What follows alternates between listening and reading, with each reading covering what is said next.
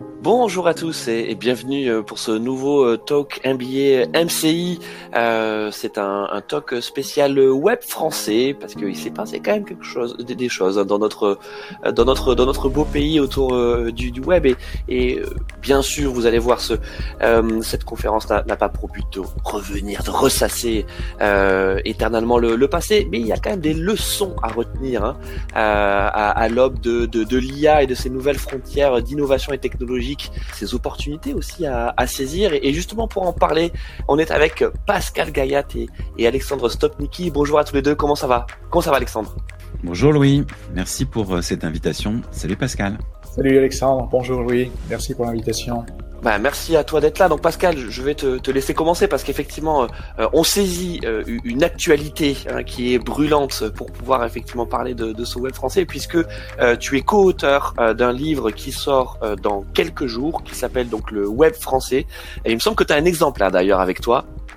Oui, effectivement, effectivement, le voici. C'est un exemplaire très personnel puisqu'il s'agit de celui qui correspond à, à, à ma série d'événements, les cadres du digital.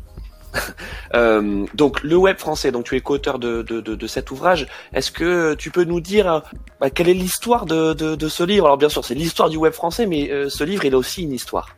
Oui, tout à fait, exactement. En fait, ce qui était intéressant pour ce, ce, projet, donc on a eu en 2018, suite à, à, différentes rencontres qui ont eu lieu entre des entre des professionnels qui ont commencé à travailler dans le web des années 90, puisque c'est c'est au milieu des années 90 que se situe le, le départ l'histoire du web français. Euh, et, en fait, on s'est rendu compte qu'effectivement, il y avait un certain nombre de, leçons euh, à tirer de, des, premières années, des trois, quatre d'ailleurs euh, premières années, et qu'il était important en fait de les rassembler, puisqu'il n'existait pas de d'ouvrages dans lesquels on pouvait trouver une information suffisamment consolidée sur ce qu'on pourrait appeler le web grand public. C'est vraiment, il y a une phase informatique qui est liée à Internet en amont, et puis ensuite il y a une démarche plus ouverte auprès du grand public. Et là, il faut euh, effectivement bah, réidentifier euh, les, euh, organisations qui existaient, les professionnels qui correspondaient à ces organisations. Et c'est tout le travail qu'on a fait avec les étudiants donc de la promo 2019 du MBMCI, c'est d'identifier des centaines de professionnels qui ont débuté leur activité web dans les années 90 ou qui ont débuté leur activité professionnelle dans le web dans les années 90, qu'ils soient entrepreneurs, qu'ils soient euh, à la tête de départements dans des entreprises existantes, euh, qu'ils avaient en fait une position quelque part de, de pionnier, quelle que soit leur, euh, leur situation euh, professionnelle. Le principe étant de dire, à partir du moment où j'accepte où j'accepte une, une fonction, un job qui est lié à 100% à, à un monde qui n'existe pas, ben, en fait, il y a vraiment cet esprit euh, pionnier qui était important de, de mettre, de mettre en avant. Et donc, ça s'est traduit par euh, l'édition, la réalisation d'un, d'un livre qui correspond à euh, l'histoire du web français racontée par ceux qui l'ont vécu. Oui, c'est ça, Pascal. Donc c'est un ouvrage collaboratif parce que euh, bon, vous êtes déjà trois. Hein. Il y a, il y a trois co-auteurs. On va on va les citer. Euh, donc c'est Sophie Bramley, euh, Fabien Soyer et donc toi. donc ça s'appelle Le Web français, histoire d'une épopée et de ses pionniers aux éditions du Node. je disais que c'est brûlant parce que la sortie officielle, elle est elle est dans quelques jours. C'est ça, Pascal? La sortie officielle est la semaine prochaine, effectivement, le 18 euh, octobre. La semaine prochaine, on peut déjà le, le, précommander. Euh, donc il y a, y a, une première partie qui est sur euh, qui, est, historique, hein, qui, qui, en gros embrasse les, les 15 premières années, hein, 90 2005. donc c'est ce que tu disais, qui, est peut-être plus informatique et la, nette euphorie hein, avant avant l'écroulement. et puis ensuite euh, il y a aussi les témoignages donc de de tous ces grands patrons, ces entrepreneurs. Et ce qui est bien dans, dans, dans ce livre, parce que j'ai eu la, chance de, de, le lire en avant-première grâce, grâce à toi, euh, c'est que euh, il y a bien sûr des têtes d'affiche. Euh, ces têtes d'affiche, on, les connaît parce qu'aujourd'hui, en fait, c'est ceux qui font qui font encore le digital français. c'est Maurice Lévy de Publicis, c'est Nicolas Dufour de la BPI, c'est Benoît Grossman de Vivendi, c'est Loïc Lemeur, c'est Patrick Robin, Isolis Coste. Voilà, tous ces noms euh, pour ceux qui sont dans, dans, dans, le digital, euh, on, les connaît, mais euh, il y a aussi d'autres entrepreneurs, on va dire, moins connus, mais qui aussi ont réussi parce que dans ces années 90, en fait, ils ont fait le pari fou de se dire, mais c'est quoi ce truc? Et, et je vais me lancer corps et âme là-dedans. Et parmi ces entrepreneurs, eh ben, il y a Alexandre. Ben oui, c'est vrai, c'était un pari. visible. Qu'est-ce que tu dis, Pascal? Qui est un des visibles. Ah, oui, exactement. Oui, c'est vrai que toi, tu, tu, tu, fais partie de, de, de, ceux dont on connaît le nom, mais euh, il faut quand même se remettre à, à l'époque, et c'est peut-être ça en fait la transition avec les leçons à, à, à retenir pour aujourd'hui, c'est que à l'époque c'était un vrai pari, c'est-à-dire que euh, c'était un, quelque chose de complètement émergent. Donc quand on dit à l'époque, c'est quoi? C'est 93, 96, grosso modo, Alexandre? Ouais, moi j'ai créé ma première société qui s'appelait Numériland à l'époque, et cette société je l'ai créée en 1994.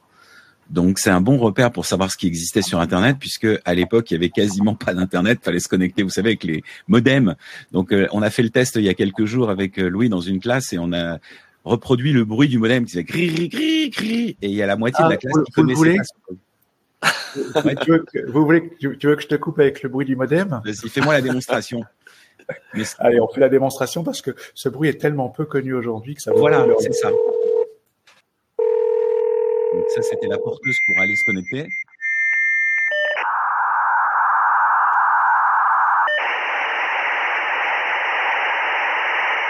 Voilà. Donc, on peut l'arrêter maintenant. Donc nous sommes connectés. Voilà, en fait, il fallait faire ça pour que vous puissiez comprendre. Il fallait se connecter avec un modem extérieur qui était connecté sur le téléphone et donc on ne pouvait plus téléphoner quand on utilisait ce modem pour accéder à Internet. Et l'Internet était payant. C'est-à-dire chaque minute de connexion coûtait euh, des centimes d'euros, voire des euros. Donc la connexion était très chère, assez compliquée et évidemment, comme vous pouvez l'imaginer, de très mauvaise qualité. Donc euh, beaucoup d'entre vous, euh, et peut-être ceux qui nous regardent maintenant, ne le savent pas, mais l'Internet, c'était compliqué à l'époque. Donc ça faisait une barrière supplémentaire pour accéder à ce monde et qui était de l'ordre du grand fantasme pour la plupart d'entre nous. Donc en 94, je crée une société, mais à l'époque, je faisais des CD-ROM, je faisais des, des, des, voilà, je faisais même pas des sites web en 94. C'est à partir de 95, 96 où euh, sont arrivés des providers, on appelait ça comme ça, donc des fournisseurs d'accès Internet, qui nous ont permis de nous connecter. Et à partir de là, on a commencé à fabriquer des sites web pour les marques. Et c'est vrai que quand on allait voir les entreprises dans les années 90 et qu'on leur disait on va vous créer un site web, ils nous regardaient en se disant un site quoi? Ils n'avaient pas la moindre idée de quoi on parlait. Donc le plus compliqué c'était de faire une démonstration puisqu'il fallait, porter un modem, fallait fallait se connecter sur des endroits où personne nous laissait nous connecter. Donc c'était pas si simple. Donc parmi les choses qui ont vraiment changé, c'est la facilité d'accès. Aujourd'hui, tout le monde a accès même sur son téléphone mobile. À l'époque, c'était quand même euh, pas si simple. Oui, alors Alexandre, justement, euh, c'est peut-être une des premières différences, hein, si on devait se dire en fait 30, 30 ans plus tard, euh, imaginons qu'on se dise, bah, tiens, on a envie de se lancer dans l'IA parce qu'effectivement c'est une des technologies de rupture. Euh, et, je sais qu'Alexandre a plein de choses à dire sur, sur, sur le sujet. Euh, la différence, c'est qu'il y a 30 ans, euh, le web, Internet, c'était un truc de geek. Tu vois, tu disais, toi, tu étais déjà en fait dans l'informatique via les CD-ROM, et puis tu t'es dit, euh, tiens, il y a un nouvel espace qui arrive, cet espace, il va falloir le meubler. Par quoi Des maisons, donc les sites web. Et puis aussi, tu t'es dit, bah attends, en fait, ça va générer du trafic, donc de l'attention. Et là, il y a ton esprit publicitaire qui s'est dit, bah attends, on va aussi peut-être commercialiser des, espaces. C'est aussi ça euh, l'aventure Numériland, Alexandre. Ah oui, alors j'étais pas si intelligent que ça. J'étais un tout petit peu visionnaire, mais là, je, je, te remercie pour la façon dont tu vois les choses, mais ça s'est pas passé tout à fait comme ça. Moi, ce que j'avais compris, par contre, c'est que les entreprises allaient utiliser ces nouvelles technologies. À l'époque, ça s'appelait les autoroutes de l'information. Donc, c'était quelque chose de nouveau, mais que personne n'appréhendait parce qu'il n'y avait pas beaucoup d'exemples. Et dans les médias, on en parlait peu. Donc, il y avait quelques médias qui en parlaient, mais très peu. Donc, moi, ce que j'avais surtout compris, c'est que ça allait être des outils d'aide à la vente, de formation, des outils qui allaient permettre de faire des choses qu'on ne pouvait pas faire avant aussi simplement. Ça, c'était ma première euh, conviction, c'est de me dire que toutes ces technologies, c'est bien gentil, il fallait la rendre transparente pour les entreprises et leur donner un accès le plus rapidement possible en leur donnant des cas d'usage. Et ensuite, j'ai eu la chance de rencontrer Canal+, qui m'ont présenté, ils m'ont présenté à l'époque euh, le deuxième monde, qui était euh, le premier métaverse au monde, et ils m'ont montré un espace parisien reconstitué en 3D dans lequel on pouvait se balader. Et là, je me suis dit, il serait temps peut-être d'y mettre des boutiques. Et on m'a dit chiche, je l'ai fait, on a mis des boutiques en 3D dans le deuxième monde. Et à partir de là, Canal Plus m'a dit, mais tu sais, on a un site web. Est-ce que tu pourrais pas nous vendre de la publicité aussi sur ce site web? Et voilà comment a commencé l'aventure. Je me suis dit effectivement, il n'y a pas de modèle économique aujourd'hui pour les entreprises qui créent des sites web, c'est que des dépenses. Il y avait évidemment pas de site d'e-commerce, donc c'était très compliqué de gagner de l'argent. On en perdait, c'est tout. C'était juste des outils de communication. Et donc là, à l'époque, j'ai compris qu'on pouvait y mettre de la publicité sur ces sites web. Et c'est à partir de là où j'ai créé ma régie publicitaire, qui est devenue la régie de Canal+, de Skyrock, l'Argus de l'Automobile, le Journal du Net et plein d'autres marques encore que j'ai lancées en publicité. Alors Alexandre, euh, justement, tu parles de, deuxième monde. Euh, si c'est quelque chose qui, vous intéresse, donc euh, un des premiers métavers était français, hein, était créé par Canal+, s'appelle Deuxième Monde. On vous invite à, lire un, grand format du Monde, donc qui a été réalisé l'an dernier. Hein, je crois que c'est c'est juin ou octobre 2022. De toute façon, vous, vous tapez le Deuxième Monde, Le Monde, et vous verrez, c'est un super grand format qui a été réalisé par un journaliste du Monde, dans lequel il y a effectivement Alexandre qui, qui, qui, qui, raconte ça, et puis tous les acteurs de, de, de ce Deuxième Monde. Euh, Pascal, euh, ce qui était aussi caractéristique hein, de, l'émergence, en tout cas, de, ce web français, euh, c'est que principalement c'était des trentenaires grosso modo c'est-à-dire des plutôt geeks hein, qui étaient déjà en tout cas férus de férus d'innovation de nouvelles technologies. Pour la plupart c'était des outsiders qui se disaient on va faire des paris je le disais tout à l'heure on va faire des opportunités et surtout ils étaient très connectés entre eux. C'est-à-dire qu'il y avait vraiment cette communauté de, de, solidarité, d'échange, de points de vue, euh, qui fait que euh, c'est le collectif qui a réussi à faire émerger quelques individualités et, quelques empires. Hein. On parlait de Xavier Niel notamment ou, de Maurice Lévy.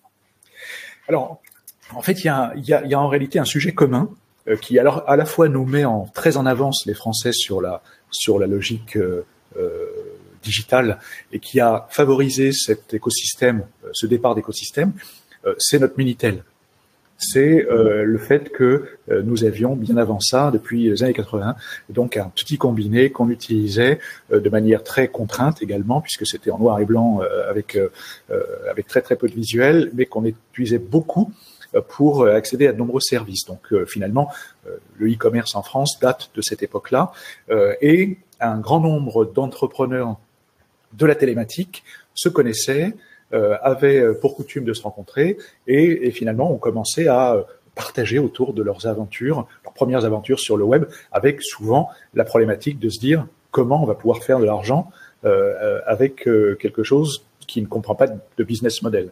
Donc il y a eu un départ d'écosystème qui est euh, entretenu par cette première génération d'entrepreneurs du digital, et puis ensuite effectivement euh, les nouveaux entrants euh, qui avaient de très très bonnes idées et qui étaient très souvent d'ailleurs dans une logique euh, qu'on a, à mon sens, pas mal perdu depuis. Donc une autre une autre leçon à, prendre, c'est la logique des MeToo, c'est-à-dire tout ce qui existe aux États-Unis, il faut absolument qu'on le développe en France le plus rapidement possible.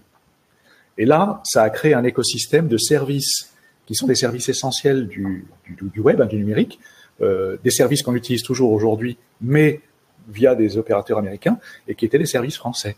Donc vous aviez euh, euh, des gestionnaires de pages euh, personnelles qui pourraient s'apparenter à Facebook aujourd'hui, comme e-France, les pages perso de Free, Multimania. Donc c'était des, des, marques effectivement qui ont disparu après 2000, mais qui qui correspondait déjà à cette possibilité d'avoir sa, sa page perso, son frontal personnel euh, d'individu et son individualité sur le web.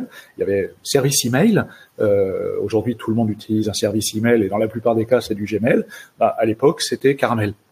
Donc, euh, et, et, se rencontraient, ou se regardaient les uns les autres pour justement voir comment développer des services qui correspondent à ce qui avait commencé à naître quasiment au même moment aux États-Unis sur les moteurs de recherche. On est tous bloqués sur Google aujourd'hui, alors que euh, à l'époque, il existait au moins trois moteurs de recherche français, moteurs de recherche ou annuaires, qui étaient euh, des, euh, des, des look-alike de ce qui existait aux États-Unis. Et à peine un an après que ça, ou deux ans après que ça existe aux États-Unis, il y avait déjà un service en France qui qui, qui des, des, alternatives en France, on va dire, qui avaient des taux d'audience qui étaient assez élevés.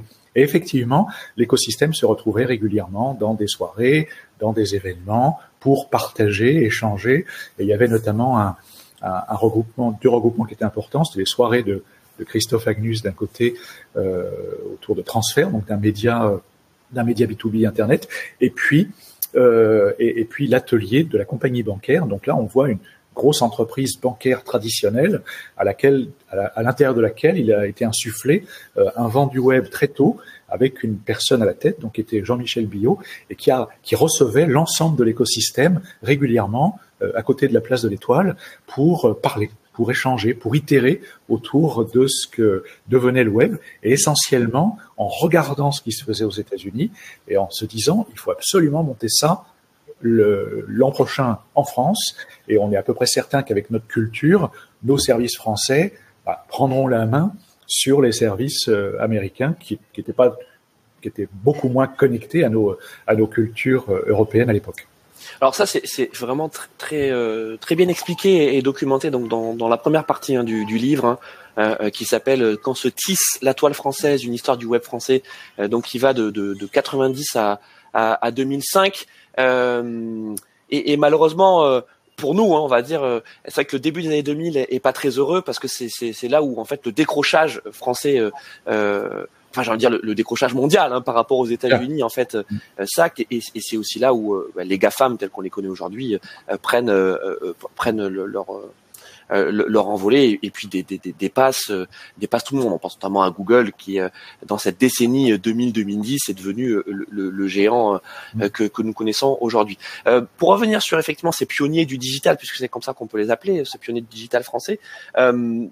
Donc il y a une communauté, euh, c'est un réseau qui est très connecté, qui échange beaucoup. Hein, Alexandre et Pascal, vous en, vous en faisiez partie.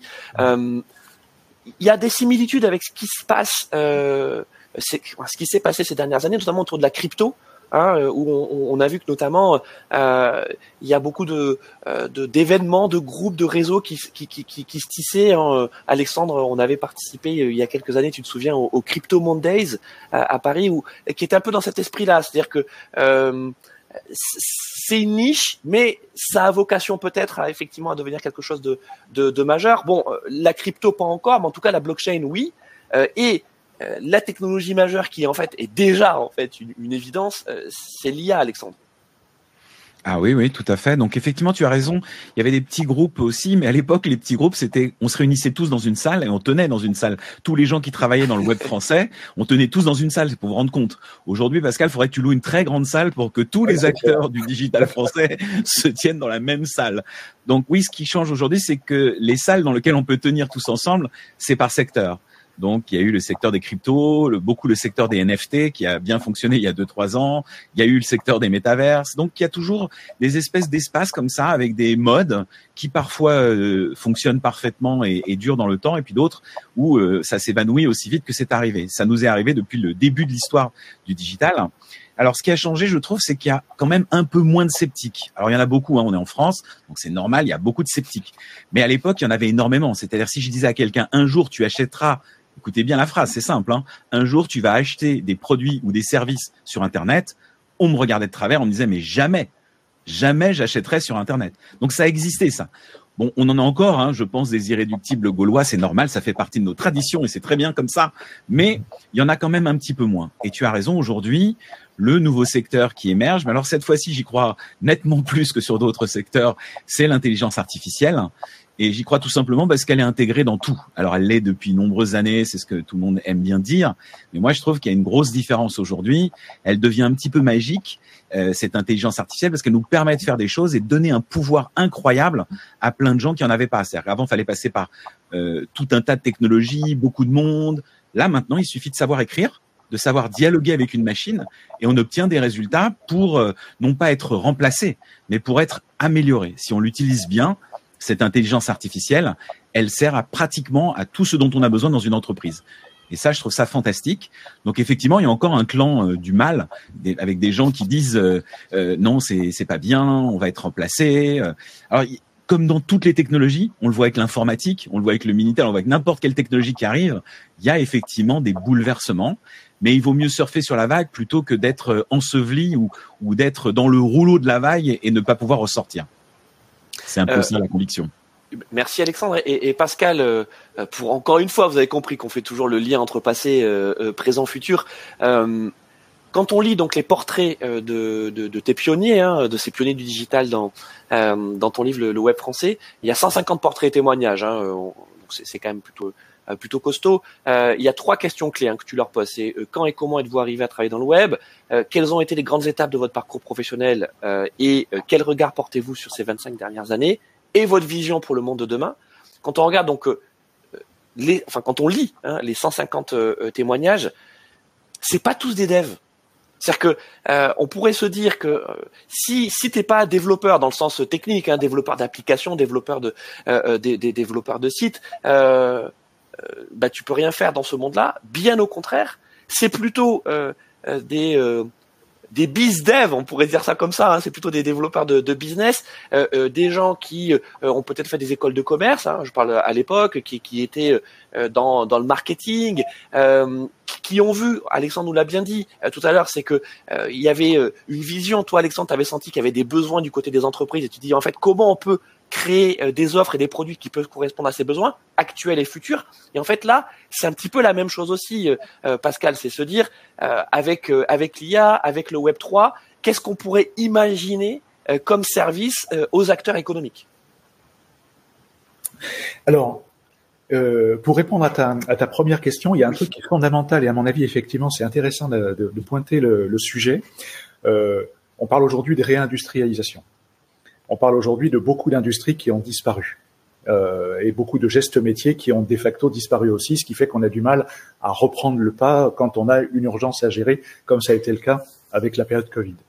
En réalité, ces 30 dernières années, on a créé une nouvelle industrie. Cette industrie du numérique, elle a sa chaîne de valeur, elle a un ensemble d'éléments qui la caractérisent comme une véritable industrie. Et cette industrie-là a créé un million d'emplois sur une période de 30 ans, euh, et surtout de 20 ans, puisque puisqu'avant on était tellement peu qu'on ne peut pas considérer ça comme une comme de la, du développement d'emplois. Mais en tout cas, à partir de à partir du réveil 2003-2004, on crée beaucoup d'emplois et aujourd'hui c'est un million d'emplois qui sont identifiés liés directement ou indirectement aux solutions euh, numériques en France. Donc c'est énorme. Il faut, il faut Pascal, tu fais bien de, de rappeler parce que c'est énorme. Hein. C'est énorme, euh, fait. Voilà. Sur, bah, euh, il y a, il y a, il y a 30, il y a 30 millions d'actifs hein, en France. Hein. Voilà, 30 millions d'actifs. Donc on a un trentième qui est euh, spécifiquement fléché autour euh, autour du digital. Et et surtout c'est en pleine explosion. C'est qu'en fait chaque année on a de nouveaux entrants dans, dans ce marché. Avec des besoins effectivement de plusieurs centaines de milliers par an et une capacité à aujourd'hui à en fournir, euh, je crois, un maximum de 80 000 avec les écoles et avec les tous les programmes de tous les programmes de, de, de, de reconversion qui existent aujourd'hui. Euh, donc fondamentalement, c'est le secteur, c'est l'industrie du plein emploi. Le deuxième, donc, on crée une industrie dans les années 90 et on se rend compte que la plupart des gens qui sont dans ces, qui, qui mènent à cette industrie, qui, pardon, qui arrivent à cette industrie, ne viennent pas ni du sérail, euh, ni des écoles, euh, ni des euh, grands euh, corps. je parle souvent de la, des, des, des, de, des, 12 écoles parisiennes ou des, des, grandes écoles de commerce et écoles d'ingénieurs, c'est pas beaucoup le cas. C'est essentiellement effectivement des personnes qui ont des profils plus larges, opportunistes pour certains, qui ont déjà une expérience professionnelle ou d'entrepreneuriat en amont, mais en tout cas, on construit une industrie avec des personnes qui ne sortent pas en fait des, euh, euh, des réseaux communs, euh, des, des, des, grandes écoles. Alors Pascal, pardon, je complète parce que c'est vraiment décisif ce que tu dis. Euh, c'est que euh, contrairement à la startup nation entre, guillemets, hein, c'est-à-dire que euh, cette période 2008-2015 grosso modo, où on voit effectivement l'émergence de, de startups françaises portées plutôt effectivement par ces profils issus des grandes écoles, Pascal, et je pense que ça a été là aussi beaucoup documenté. Le web français dans les années 90, il n'est pas accaparé par ces grandes écoles. Il est, né, euh, il est né avec des philosophes, euh, avec des gens qui avaient fait des études, euh, y compris littéraires, universitaires, sciences humaines, D'ailleurs, d'ailleurs, le web de l'époque porte porte une comment dire une un départ humaniste.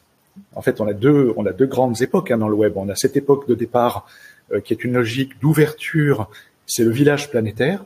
Donc, on est vraiment dans les sujets classiques de philo et, et puis de et, de formation littéraire. Euh, et ensuite, à partir de 2001, malheureusement, à partir de deux crises, la crise financière, l'explosion de la bulle Internet et 9-11, euh, là on passe dans une nouvelle logique qui est une logique très business et de surveillance. Oui. Donc effectivement, quand on commence à partir vers euh, quelque chose de plus normé, surveillé, bah oui, les corps, les grands corps, il faut effectivement aller commencer à recruter et amener des personnes qui ont plutôt des profils carrés, quoi. Et puis l'industrie, euh, tu l'as bien, tu l'as bien expliqué. Et d'ailleurs, je le redis, hein, c'est vraiment, euh, euh c'est vraiment bien fait dans ton dans, dans ton livre, euh, y compris pour des gens qui découvriraient hein, en fait le, le digital, l'informatique, c'est très accessible. c'est bien expliqué parce que on, c'est la naissance d'une industrie. effectivement, à partir des années 2000, eh ben, on arrive sur une industrie qui est beaucoup plus structurée. On parlait de ces grandes écoles, mais aussi ces grandes écoles, elles se sont adaptées, c'est-à-dire qu'en fait, bah, elles ont intégré maintenant le, ces thématiques dans, dans leur programme, ce qui était absolument pas le cas dans les années 90 où on imagine bien qu'on était dans quelque chose de très classique, euh, alors que Internet, euh, Alexandre nous, nous, l'a bien dit, c'était on sortait en fait de, de, de la route, on était vraiment sur sur le bas côté. Il y avait pas de toute façon, il y avait pas de route. Hein, c'était c'était plutôt le le, le, Far West. Euh, il n'y avait pas de route à, à, tel point d'ailleurs, et c'est là qu'on qu'on voit quand même là. On dit souvent on fait pas un marché avec la politique. On dit souvent euh, bah pourquoi on attend toujours quelque chose de l'État euh, avant de faire quelque chose? En réalité, on voit très bien dans cette histoire du web que euh, c'est en 1997 où il y a eu un premier discours politique affirmé, qui était un, qui était en fait un rebond euh, d'un discours politique qui avait été fait quatre ans auparavant par Al Gore aux États-Unis. là, c'était Lionel Jospin, donc qui était qui était à la barre pour la pour la France, où il a clairement annoncé que euh, les autoroutes de la formation, de l'information, effectivement, il fallait les construire, il fallait les structurer, et qu'elles allaient rendre, un énorme service à de multiples euh, euh, corps, y compris le corps enseignant, y compris donc c'est un, des vrais premiers discours volontaristes, à partir duquel l'activité économique autour du web a vraiment démarré. Et là, il y a, des témoignages dans le bouquin où, où, les, où, les, entrepreneurs disent effectivement entre euh, juillet 1997 euh, et septembre 1997, on, on voit clairement que euh, un, un, élan se développe, se déploie parce qu'un politique, le premier ministre de l'époque, a dit oui, ça y est, on y va. C'est un top départ politique. Alexandre, euh, euh, donc pour, pour revenir sur, sur l'IA, alors je vais le dire hein, pour ceux qui ne connaissent pas encore, euh, toi l'IA là ça t'a complètement embarqué, hein, je veux dire depuis ça fait maintenant depuis deux ans, ça fait maintenant depuis deux ans que c'est vraiment ton sujet, à tel point que alors bon toi tu es serial entrepreneur bien sûr, hein, je le dis pour ceux qui te qui te connaissent pas, mais toi il y a deux ans tu dis attention là il se passe quelque chose avec avec l'IA et, et, et d'ailleurs on en parlait avec Pascal tu retrouvais les sensations que tu avais eues donc justement dans les années 90 où tu avais eu déjà cette intuition de te dire en fait là c'est maintenant quoi. Euh, pourquoi c'est maintenant Alexandre? Bah, pourquoi c'est maintenant? Alors, si tu veux faire un petit focus sur l'intelligence artificielle, c'est vrai que jusqu'à maintenant, dans l'histoire du digital, euh, il fallait euh, passer beaucoup de temps pour réaliser une opération. Il fallait passer en formation, il fallait faire énormément de choses. Alors aujourd'hui, ça n'a pas changé, mais c'est beaucoup plus facile. Et c'est ça qui est assez génial. Et pourquoi c'est maintenant C'est que nous, quand on a démarré, euh, moi, mes premières démonstrations, quand j'allais chez un client, il me fallait deux heures pour installer euh, ma borne interactive pour pouvoir faire la démonstration à mon client. Deux heures. Donc, je demandais une salle deux heures avant euh, pour dire, voilà, il, me faut ce temps-là pour m'installer. Aujourd'hui, bon, on prend un portable, ça va vite. Mais alors maintenant, on va aller encore plus vite parce qu'avec l'intelligence artificielle, il suffit de lui parler et on obtient exactement ce qu'on veut. Donc, si vous voulez faire une démonstration d'un produit, d'un service, si vous voulez expliquer euh, quelle est votre entreprise, c'est vrai que vous parlez à ChatGPT, vous parlez à Midjourney, vous parlez dans quelques jours à Microsoft, à Google. Tous les grands du web ont fait de euh, l'IA Inside. Il n'y aura pas un logiciel il n'y aura pas un logiciel, je vous l'annonce sûr et certain, qui fonctionnera sans y mettre de l'intelligence artificielle. Et d'ailleurs, on trouvera ça très ringard si le logiciel ne fonctionne pas avec de l'IA. Donc ça plus que commencé. Hein, tous les grands services l'ont intégré. Donc c'est maintenant parce que je pense que là tu parlais d'un discours politique, là c'est un discours technique, mais il n'y a même plus besoin de ce discours technique. C'est que aujourd'hui, si vous voulez utiliser le digital, bah, il faut passer pas mal de temps avant d'être très à l'aise. Là aujourd'hui, ce temps est en train de se réduire. Donc on va donner accès à des populations qui n'étaient pas encore aussi numériques, qui n'utilisaient pas aussi facilement le digital dans tous les axes, que ce soit pour les RH, que ce soit pour la formation, que ce soit pour le commercial, le marketing, la publicité. Il n'y a pas un service qui va pas être impacté par le digital. Tous les services vont être impactés et impactés dans le bon sens. C'est-à-dire que ça va faciliter l'accès au numérique. Et je crois que la grande révolution, elle est dans la simplicité. Encore une fois, c'est ce qu'on cherche à faire depuis des années avec le numérique. Mais là, l'IA nous aide énormément, y contribue énormément, puisque ça, il suffit de faire un dialogue et on obtient ce qu'on veut. Avec un dialogue, vous aurez une vidéo. avec un dialogue, vous avez un podcast. Avec un dialogue, vous avez du texte. Avec un dialogue, c'est-à-dire vous parlez à l'IA, elle vous répond en vous fabriquant le contenu que vous lui avez demandé. Vous pouvez le sculpter. Alors, Alexandre, euh, c'est là aussi une des grandes différences hein, par, rapport à, ce que tu as pu connaître, ce que vous avez connu en tout cas tous les deux il y a, il y a 30 ans. Euh, toi, quand tu as créé euh, Numériland, Alexandre, euh, tu es monté, alors je sais plus, tu avais une trentaine de salariés, c'est ça hein? Ouais, on est passé jusqu'à 50 salariés à un moment, oui, bien sûr. Voilà, on est passé jusqu'à 50 salariés. la différence, c'est qu'en fait, aujourd'hui, rien qu'avec une, bonne maîtrise, une bonne compréhension des IA, bah, tu peux carrément, quasiment lancer un business tout seul, Alexandre. Alors oui, c'est l'avantage et l'inconvénient, parce que lancer un business tout seul, je vous le recommande pas. Hein, c'est ce que j'ai essayé de faire plusieurs fois en me plantant. Donc le faites surtout pas ça. C'est une très mauvaise idée. Donc euh, ce qui fonctionne dans la vie, quoi qu'il arrive, c'est ce sont des équipes et des humains. Sauf que avant notre aide c'était un ordinateur, bah maintenant c'est un ordinateur couplé à une IA. C'est ça le vrai changement. Donc on a toujours besoin de monter des équipes. Peut-être qu'elles seront différentes. La composition de ces équipes ne sera pas avec les mêmes talents euh, pendant des années, euh, dans les formations, j'appelais ça des e-talents avec un E. Et aujourd'hui, j'appelle ça des IA-talents. Il faut apprendre à utiliser ces intelligences artificielles comme on a appris aux jeunes au départ à utiliser l'ordinateur et à utiliser Internet et les outils de l'Internet. Donc là, il y a un nouvel outil qui supplante un petit peu, qui facilite et qui s'appelle l'intelligence artificielle. Mais ça remplace pas les humains, ça les améliore ou ça nous permet de gagner du temps. Alors après, dans notre société, on peut se poser la question est-ce qu'il faut toujours gagner du temps? Ça, c'est pas moi qui vais vous donner cette réponse. Et on peut se poser cette question, elle est légitime. Mais aujourd'hui, voilà ce que ça fait.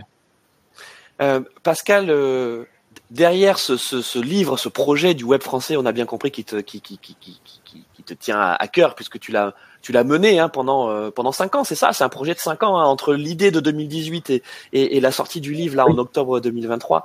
Euh, c'est quelque chose qui te, qui te tient à cœur parce que aussi c'est le côté français. Voilà, je pense que euh, euh, ceux qui, qui regardera ton, parcours verront que euh, tu es un militant en tout cas des technologies, des solutions euh, françaises parce qu'elles existent et, c'est un problème de communication, de marketing parce que on a dans notre écosystème français des, des, outils, des logiciels, des solutions qui sont aussi performantes, voire parfois même plus que celles de, de, homologues américains, mais qui sont moins connues parce que c'est quoi? C'est de la modestie, c'est peut-être aussi des, budgets en termes de communication, de marketing, de, publicité qui sont moindres.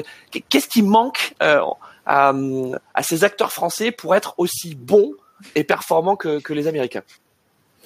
Ah, c'est clair que c'est clair que là la, problématique dans un dans un premier temps effectivement quand, j'ai regardé ces situations là euh, je, me suis dit il y a il y a, quelque chose qui fait qu'on a une sous-pondération euh, des acteurs français mais également européens et ça date depuis très longtemps. Et à côté de ça en fait vraiment on est biberonné dans notre expérience tout au long de notre expérience professionnelle l'expérience des usages professionnels et personnels, biberonnés par des outils euh, qui ne sont pas de notre continent. Alors toute la partie hardware, elle est du, côté asiatique, et toute la partie software, elle est essentiellement du côté euh, américain. Je me suis souvenu euh, de quand je cherchais des jobs, puisque l'un des premiers jobs que j'ai eu, c'était avec une boîte américaine dans le digital, et effectivement, les entreprises me disent on est leader. Et le recruteur en question, euh, je lui dis, euh, d'accord, mais qui, qui, euh, ok, c'est bien, vous, êtes leader, mais où est le classement et qui le dit hmm. Le gars me répond, il n'y a pas de classement, c'est moi qui le dis. et là, on a, on a le résumé de toute la culture américaine qui est une culture de l'extériorisation, de l'extériorisation effectivement, euh, et puis qui est une culture ensuite qui devient une culture marketing, qui est vraiment bien euh, bien alimentée par l'éducation et par la formation, avec une capacité à parler, euh, à s'exprimer en public très tôt et avoir, y compris en famille. Et je pense qu'en fait ça, ça crée un véritable frein euh, au développement pour nos organisations parce qu'on n'a pas du tout cette culture de l'extériorisation dès le début. Et, et, fondamentalement, on est, on est les meilleurs ingénieurs. Euh, on a vraiment cette capacité en fait à découvrir des choses, à être visionnaire, à innover. Par contre, après, il nous manque la phase suivante qui est l'industrialisation. Et cette industrialisation, elle passe pas forcément par de l'argent et par euh, du euh, et, et par des moyens. C'est simplement de dire on est les meilleurs, on est les leaders. Donc, on doit passer dans cette nouvelle étape éducative de l'autoproclamation. C'est un petit peu ce que ce que je prétends avec cette avec cette logique. Et avant de s'autoproclamer, on doit on doit être sûr, certain qu'on a vraiment euh, bah, tous les moyens et toutes les valeurs derrière nous et qu'on a euh, une réalité qui fait qu'on est les meilleurs.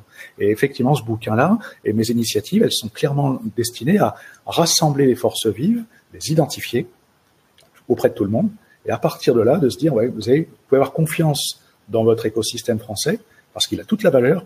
Maintenant, faut le booster moi, je ne sais pas si nous sommes les meilleurs. Par contre, ce que je suis, ce dont je suis sûr, c'est que euh, le marché que l'on a n'est pas n'a pas la même taille que le marché américain ou que le marché chinois. Donc, c'est quand même une des raisons euh, majeures euh, de, de, notre handicap. On a un marché européen qui n'est pas encore unifié non plus de façon très claire pour le pour le digital. Il y a des il y a des leaders un peu partout. Il y a, voilà, donc c'est aussi ça la complexité. C'est surtout la taille de notre marché. Si notre marché français était aussi gros que celui des Américains, non seulement nous serions les meilleurs, mais en plus, on aurait euh, beaucoup de chances d'être euh, effectivement euh, aussi fort qu'un Google ou qu'un Microsoft. Alors, et, effectivement, quand on a ce type de discussion-là, bah, la réaction spontanée, c'est de dire qu'en Europe, il y a des pays avec une démographie qui est nettement inférieure à la nôtre, les pays scandinaves, qui, qui débutent une expérience, quelle qu'elle soit, d'entrepreneuriat par une vision globale. C'est-à-dire, je suis persuadé que je sais effectivement que mon marché, il est petit, petite démographie, par contre qu'il est très technophile. Donc, je me teste sur euh, mon format POC et ma sandbox, c'est mon marché technophile, domestique, mais tout de suite, mon site, mon site web, lorsqu'il sort, il est en multilingue, il est clairement en anglais. J'ai négocié tous mes deals avec les opérateurs de cloud un peu partout et des applications de, serveurs dans le monde entier, et je démarre une, une aventure globale dès le début. Et donc ça, c'est une, seconde démarche que nous devrions faire de plus en plus et que les jeunes, les jeunes entrepreneurs de la French Tech devraient clairement prendre dès le, dès le début de, de, la, de la conception du, du, du, projet d'entreprise. Les jeunes entrepreneurs de la French Tech parlent de mieux en mieux l'anglais parce qu'on savait que c'était un mm. handicap. Mais grâce à l'intelligence artificielle, tout le monde va parler toutes les langues. Et ça, c'est un énorme progrès. on ne se rend pas compte à quel point on peut traduire un site euh, dans n'importe quelle langue, même en hindi, euh, dans des dialectes, etc. Ça, ça va fonctionner dans très peu de temps. Alors c'est ça, une nouvelle différence effectivement avec euh, avec ce qui s'est passé à 30 ans et, et, et, ce qui et ce qui nous attend, euh, c'est que à, l'époque, hein, ces entrepreneurs euh, de, de l'internet français, ils, pensaient marché domestique, ils pensaient, ils pensaient marché français. Tu l'as bien expliqué, Pascal, sur mm. comment on peut reproduire ce qui se passe aux États-Unis parce que ils étaient déjà en avance à ce moment-là euh, pour, pour, pour, pour, les acteurs français et notamment les, les, les entreprises. Là, euh, c'est plutôt se dire, euh, imaginer des solutions, imaginer des services qui effectivement, pourront servir à nos acteurs domestiques, mais qui ont une vocation globale. Hmm. Tout à fait. Alors par contre, je, je relativise simplement ce que tu euh, ce que tu viens de dire sur un fait, c'est que le marché des ICT, donc des technologies de l'information, qui comprend l'ensemble de la chaîne de valeur en France, il est de 75 milliards d'euros annuels. C'est un des plus gros avec le marché allemand pour l'Europe, 75 milliards d'euros.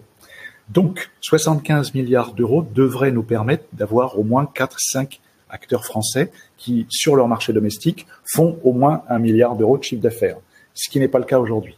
Et quand on regarde l'ensemble des, grandes entreprises de, du logiciel en France, la première étant Dassault, on est à 3 ou 4 milliards pour la partie logicielle chez Dassault. Mais ensuite, largement... sachant que Dassault, on les met quand même à part. Voilà. C'est une industrie de défense et voilà, c'est à part. Mais par contre, elle est éditeur de logiciels, elle est sur cette capacité, sur cette logique de, de, de R&D fondamental, de R&D innovation sur l'innovation et ainsi de suite. Donc en fait, on a on a on a trop peu d'acteurs qui réalisent des centaines de millions d'euros de chiffre d'affaires sur leur marché domestique par rapport à la taille du marché domestique. Donc on a quoi qu'il a, toi qu'il advienne, on a un, on a un problème de euh, de sous-pondération de nos acteurs locaux sur leur marché local.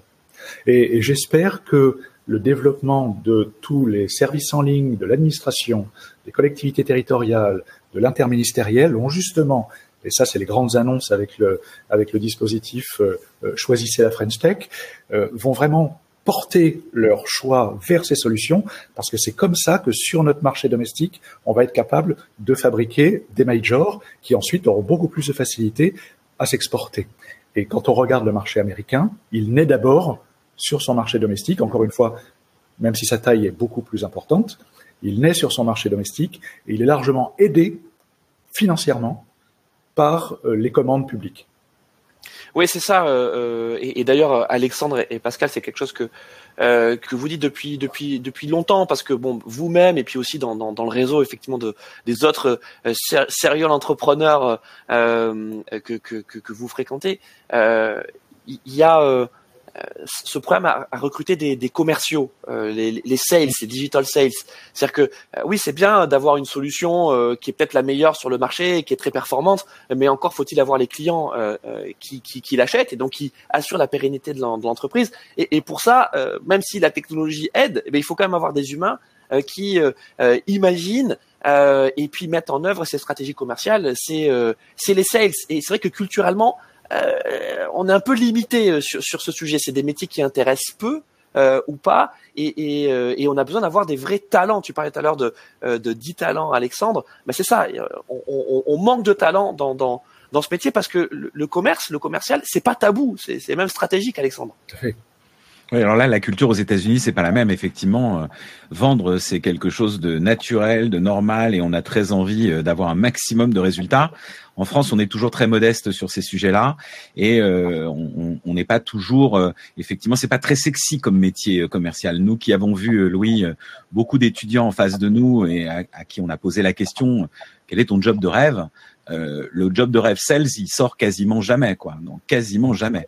Donc effectivement, si on pouvait réenchanter un petit peu la culture des ventes, je connais pas mal d'entrepreneurs qui seraient ravis euh, d'accueillir dans leurs équipes euh, des vrais euh, mixtes, c'est-à-dire des gens qui ont une vraie culture digitale et qui sont aussi des bons commerciaux. Euh, Pascal, euh, euh, toi aussi, hein, enfin, c'est des discussions qu'on a qu'on a régulièrement où tu as des, des, des, patrons, des dirigeantes d'entreprises qui te disent mais on recrute en permanence, on, on, on essaie et, et, et, ça et ça, et ça matche pas. Quelles sont les raisons selon toi, Pascal? Les raisons, c'est alors oui, c'est clair qu'il y a. Je, je, pense qu'il y a encore une méconnaissance du digital et de sa situation en tant que mmh. marché du plein emploi auprès de beaucoup de jeunes auprès de beaucoup de jeunes. Euh, c'est vrai qu'ensuite cette logique de euh, de position sales et elle elle est pas forcément très très très funky. Donc il y a énormément de travail à faire pour la réenchanter. Vous avez vous avez raison. Même le nom même le nom. Regarde on dit pas des commerciaux. On, on a oublié ce mot là presque. Qu'est-ce qu'on dit aujourd'hui? Des business développeurs. On utilise d'autres oui, mots oui, ou des sales ou des... Oui, oui, exactement tu vois, tellement qu'on n'aime pas ce mot commercial. On, alors on a une autre problématique qui, qui fait qu'il nous manque la moitié. Il, manque, il nous manque plus de la moitié en fait des. Euh, alors c'est relatif en fonction de certains métiers, hein, euh, mais plus de la moitié de la force vive euh, qui est la, la sous-féminisation de nos métiers.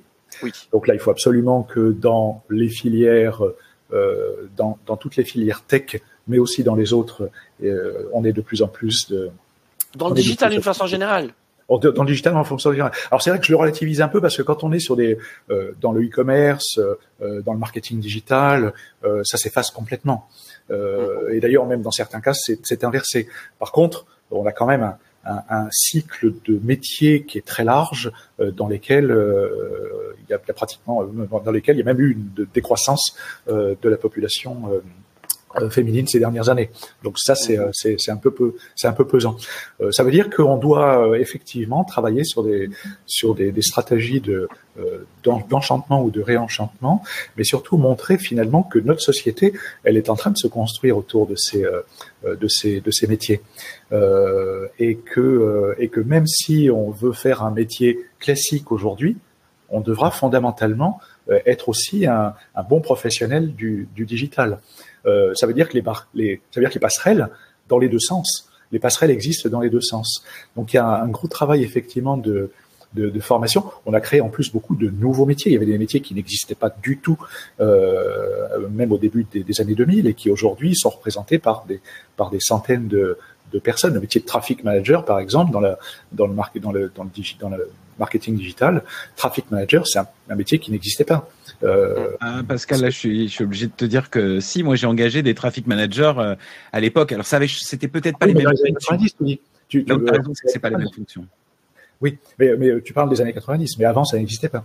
Ah bah avant il n'y a pas de digital donc là oui c'est sûr. exactement donc c'est c'est finalement aussi c'est la création de nouveaux métiers qui sont euh, qui sont nés il y, a, il y, a, 30 ans et ces métiers sont pas forcément euh, identifiés par, euh, par, par par beaucoup de gens.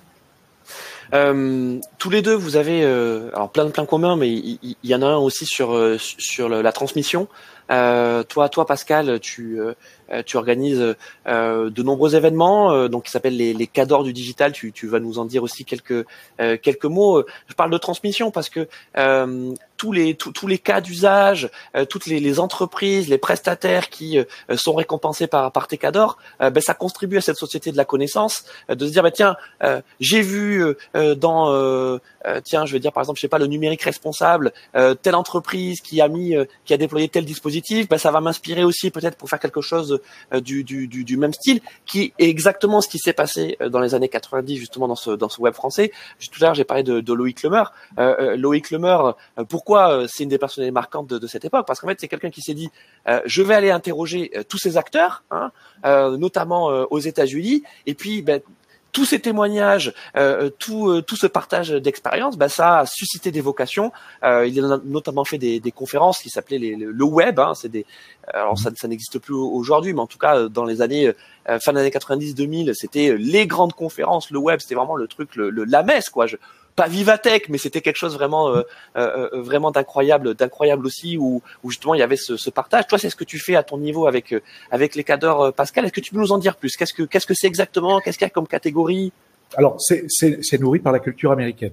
Donc là, on revient encore une fois euh, dans cette logique de look-alike ou de MeToo. On n'a pas le choix. Il faut absolument qu'en fait, euh, pour obtenir un jour une autonomie, il faut déjà qu'on ait une connaissance parfaite euh, de, de, de, de, des acteurs qui ont aujourd'hui la, la, main sur le marché. Donc cette logique culturelle, moi, je l'ai euh, alimentée depuis le début et participé à beaucoup de, business awards, notamment euh, aux États-Unis et, et, et en Angleterre.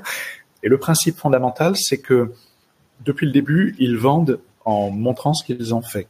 Et d'ailleurs, la première réponse qu'a fait euh, Alexandre au tout début de cette conférence tout à l'heure, euh, c'était de dire euh, oui. Ensuite, j'ai trouvé des, use cases et puis je suis allé les montrer avec mes CD-ROM à, d'autres. Effectivement, aujourd'hui, on ne vend pas, on ne vend pas dans l'absolu. On ne vend pas en, en lançant des concepts génériques. On vend en montrant ce qu'on a fait on vend en montrant ce qu'on a fait, et, plus on a de use case, bah, plus on peut vendre à beaucoup d'entreprises parce qu'elles s'identifient euh, aux différents secteurs et aux différents segments dans lesquels on a déjà vendu. C'est la vente par la preuve. C'est la vente par la preuve, exactement, la vente par la démonstration. Et effectivement, dès lors qu'on a quelques use cases, on peut commencer à, euh, on peut commencer à, euh, à, aller voir les entreprises qui sont, qui, qui pourront se projeter dans les use cases en question. On n'avait pas non plus cette culture-là.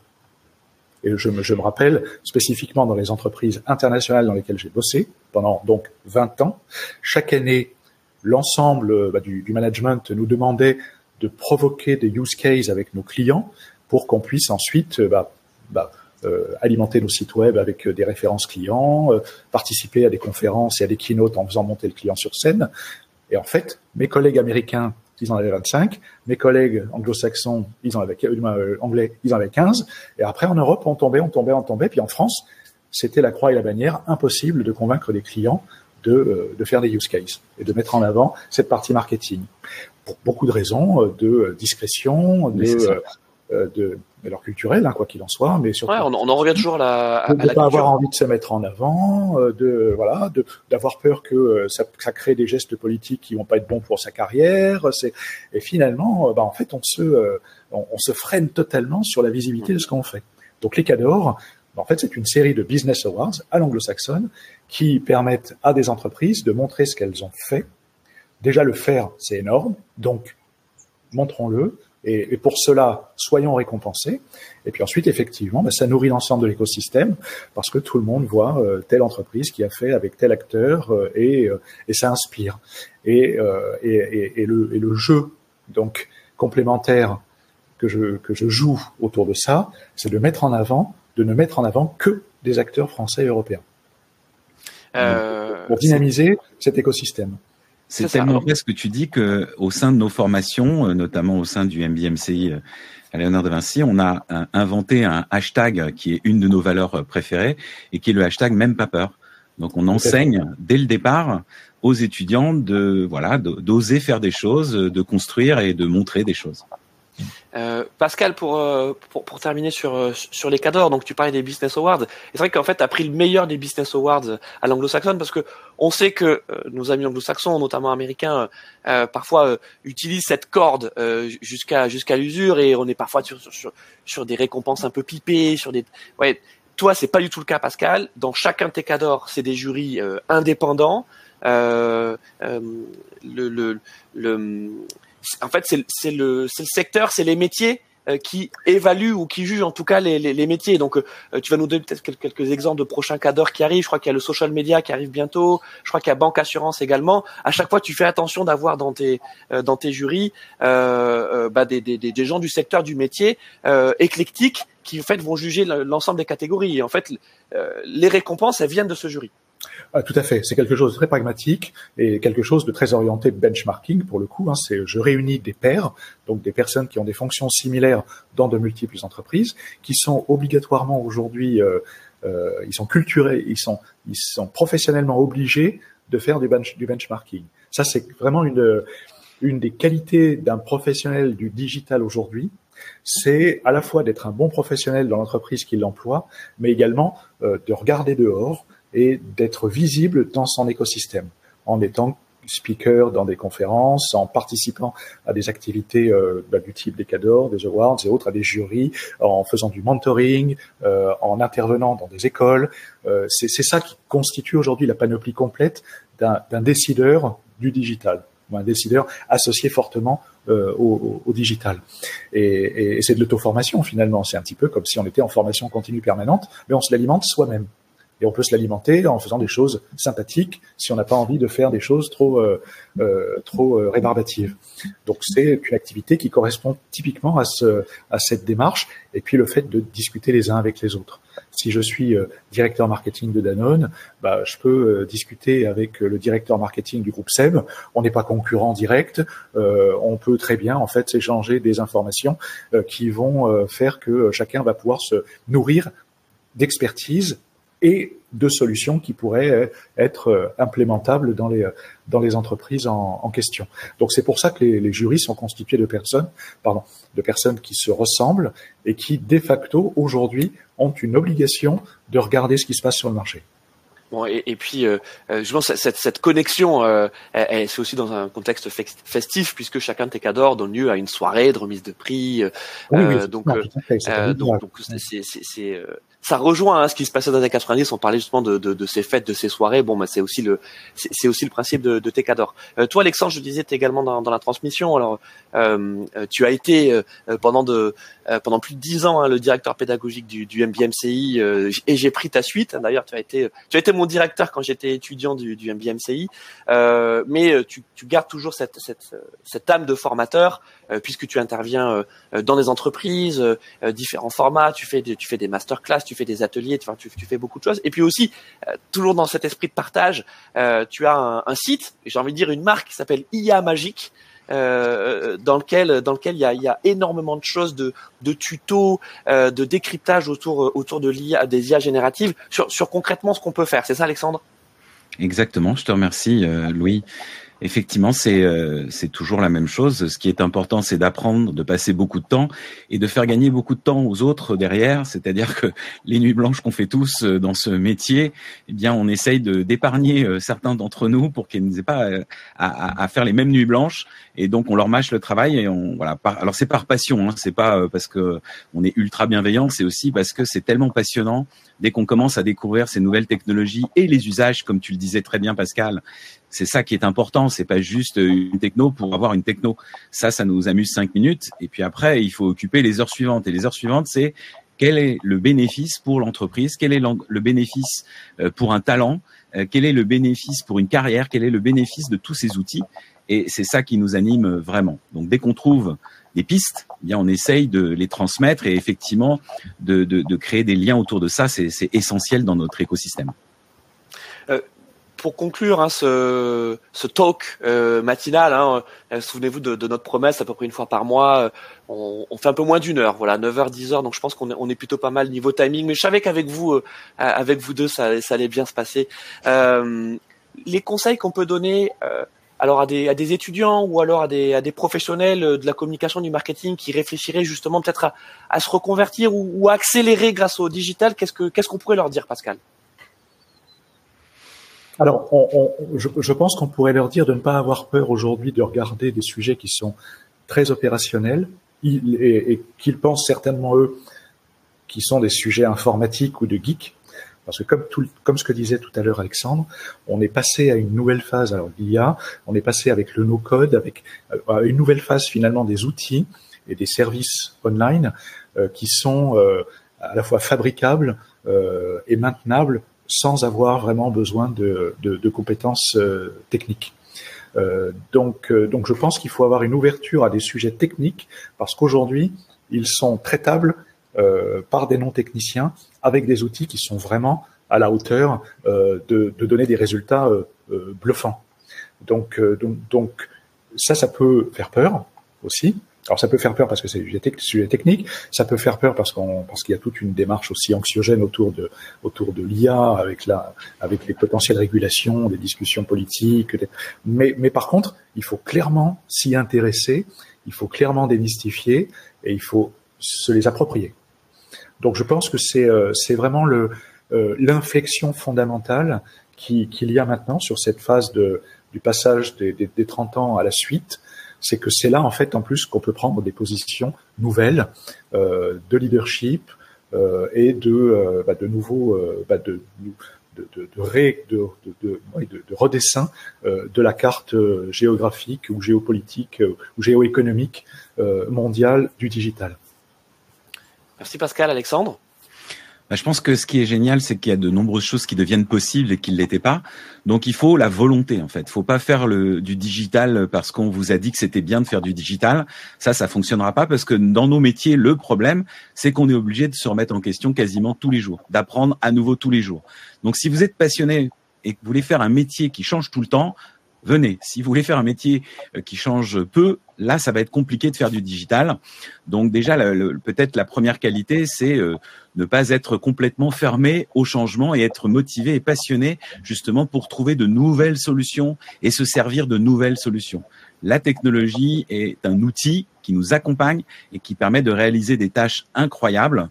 Et donc, euh, c'est ça qui est passionnant dans, dans nos métiers, c'est qu'on peut réussir euh, là où euh, avant il fallait euh, des, des, armées pour faire la même chose, là aujourd'hui on a besoin d'équipes. C'est beaucoup mieux, on est soudés et on peut fabriquer des choses magnifiques, des sites web, des applications, des nouveaux services et dans tous les domaines. Donc quel que soit le secteur dans lequel vous avez envie de travailler, en y mettant une couche de digital et en étant passionné, il y a des beaux métiers que vous pouvez donc pratiquer grâce au digital.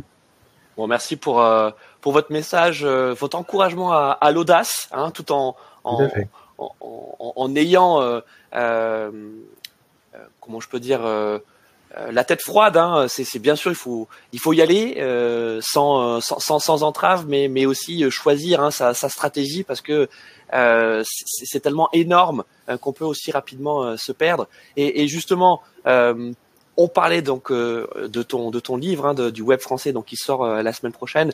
Euh, la troisième partie du livre s'appelle la, fécondité du, devenir. Et donc c'est c'est des entretiens prospectifs avec avec Maurice Lévy, Tariq Krim, Gilles Babinet, Benjamin Magnard sur ce que potentiellement hein, on, va connaître dans les années dans, dans les prochaines années c'était la partie la plus passionnante, mais en fait, pour pouvoir l'apprécier, bah, effectivement, il faut qu'elle arrive à la fin, hein, parce qu'en fait, elle, vient mettre en lumière tout ce qu'on a pu lire avant, et notamment euh, euh, les, les, témoignages. Moi, j'ai adoré, euh, je tenais à, te le dire, les propos de, de Tariq Krim, qui est bah, justement un, des acteurs de, de, de, cette bulle des années des années 90, qui a notamment euh, cofondé NetVibes, pour ceux qui se souviennent de NetVibes, hein, de ce dashboard incroyable.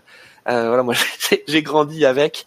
Euh, et euh, bon, Gilles Babinet, évidemment, enfin tous les noms qu'on a pu qu'on a pu prononcer. Je pense que ça peut être aussi un bon conseil hein, pour pour justement ces étudiants ou en tout cas des, des gens qui souhaitent se lancer. lire le livre, et puis notamment cette troisième partie parce qu'il y a plein de pistes, il y, a, y, a, plein de clés. Euh, Peut-être voir ensuite quelles sont les, les entreprises, quels sont les, les, services qui correspondent à, à l'utilisation de, de, de l'IA, mais, euh, euh, mais aussi à la structuration de cette industrie du numérique telle que tu nous l'as décrite, euh, Pascal. Voilà, donc c'est la fin de ce talk MBMCI. Encore une fois, un, grand merci euh, Pascal et Alexandre pour votre pour votre fidélité. Euh, Alexandre, euh, c'est dans quelques jours donc la rentrée du, du MBMCI. Hein, c'est même lundi prochain. Voilà, lundi prochain, la nouvelle promo du du MBMCI qui, qui, qui qui va qui va débuter. Et puis on a une deuxième rentrée en février. Ça c'est nouveau, hein, c'est la nouveauté de cette année. Donc on a une deuxième rentrée en février. Donc si vous souhaitez nous rejoindre, c'est toujours le cas. Alors pour pour pour le 16 octobre, là c'est quand même un peu trop court, mais pour pour février, euh, euh, vous êtes euh, vous êtes les bienvenus. C'est une formation donc sur sur un an avec une semaine de cours par mois. C'est un c'est un MBA, c'est une accélération dans votre dans votre carrière. Si vous souhaitez avoir des informations sur sur le MBA, bien sûr allez voir le site de Vinci Executive Education. mais vous avez compris, hein, c'est les témoignages qui priment. Vous pouvez aussi, euh, avec le hashtag MBMCI, regarder donc sur les réseaux sociaux, sur LinkedIn, sur euh, euh, sur sur X, mais également sur le blog MBMCI, tous les parcours de, nos, de nos étudiants. On a plein de e-talents et, de IA talents aussi, hein, Alexandre. Et, et, on pense que, en tout cas, dans cette communauté MBMCI, le, le MBA existe depuis 99. Il y a déjà des entrepreneurs, il y en aura encore. Euh, qui vont justement saisir ces opportunités euh, qui, qui, nous attendent grâce au bon conseil de Pascal, d'Alexandre euh, et, et, de tout le comité pédagogique du, du MBA. Voilà. On vous souhaite une excellente journée. Encore un grand merci Pascal et Alexandre. Et puis surtout à très vite avec le hashtag MBMCI. À très bientôt. Merci Louis. Salut Pascal. À bientôt.